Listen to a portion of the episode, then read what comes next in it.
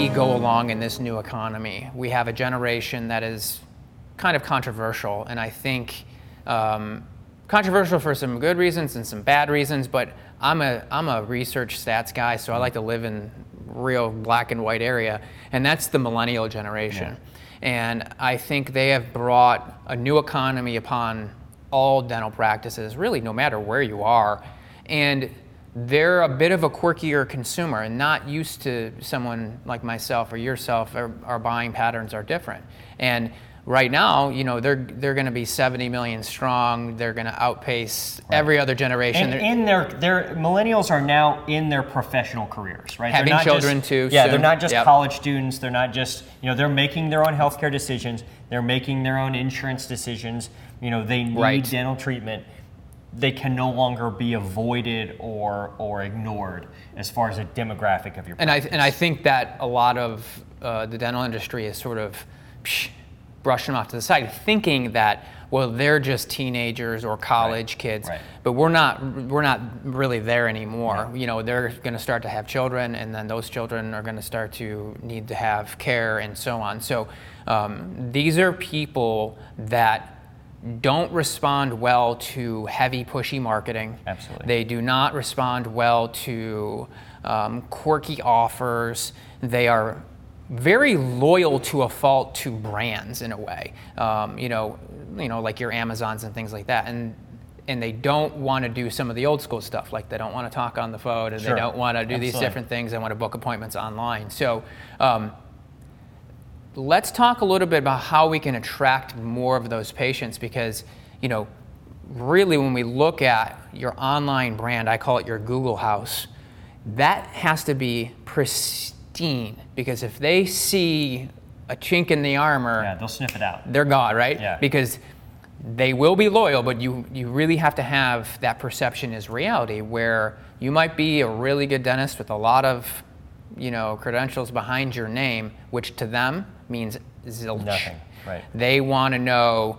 Do you have video reviews? Do you have um, your name in press releases? Do you have right. enough of them? Yeah. Um, let's talk a little bit about sort of the intangibles of how we start to move our criteria right. to shift to that population that is going to be majority of the economy very, very soon. Right. And I know you, you probably see a lot of them in, being in San Antonio. I do. Yeah, they're definitely the, the crowdsourced generation, right? They're, they're, they look to the, the crowd's opinion uh, for a lot of things, right? Whether it's the music they buy, whether it's the movies they consume, like with Rotten Tomatoes, you know, now becoming such a huge part of the movie industry. Right. Um, you know, they are very eager to know what the sort of crowd thinks about something. So their first place that they look are review sites, right? And whether that be Google sure. or Yelp, that's that's where they're they're living. Beyond that, then once they sort of figure out, hey, this person is trustworthy, this person is honest, this person does good work, um, this this is potentially a home for me for my dental care, medical care, whatever professional services you're talking about. Then they start to dig a little bit more. It's more than that. Then they kind of want to see. Um, they want some of that personal interaction. This is a, a, generation of people who are used to being able to pick up their phone and tweet whatever celebrity in the world that they want to get their message to right. and be able to get that in front of that celebrity's eyes, right? So interaction is really important with them.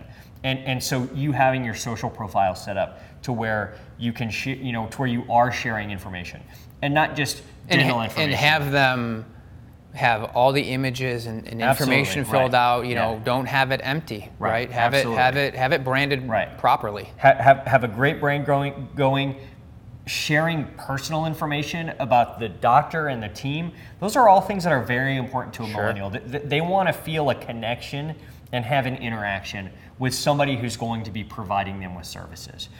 As a Gen Xer, the idea of like t- sending a tweet to my personal physician blows my mind. It's just something I, I don't identify with at all. But it happens all the time that I will be reached out to over social media uh, via a millennial who has a question about prospective treatment.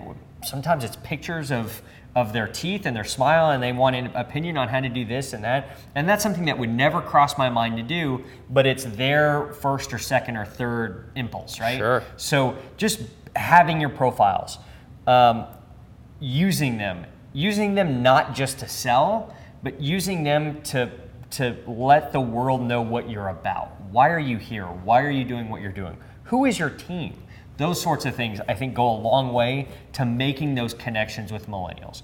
While millennials are very quick, quick sometimes to see, like seek a deal, sort of the Amazon priming uh, Yeah. of, of dentistry. Once they make that connection, that connection's pretty solid, and, and, and they're likely to stick with you throughout, provided there's a connection there. So, Right. you know, use all these all these methods, all these avenues. Make those connections. Let the world know who you are. Let the world know why you do what you do. The greatest asset you have as a dentist is the people that make up your team and yourself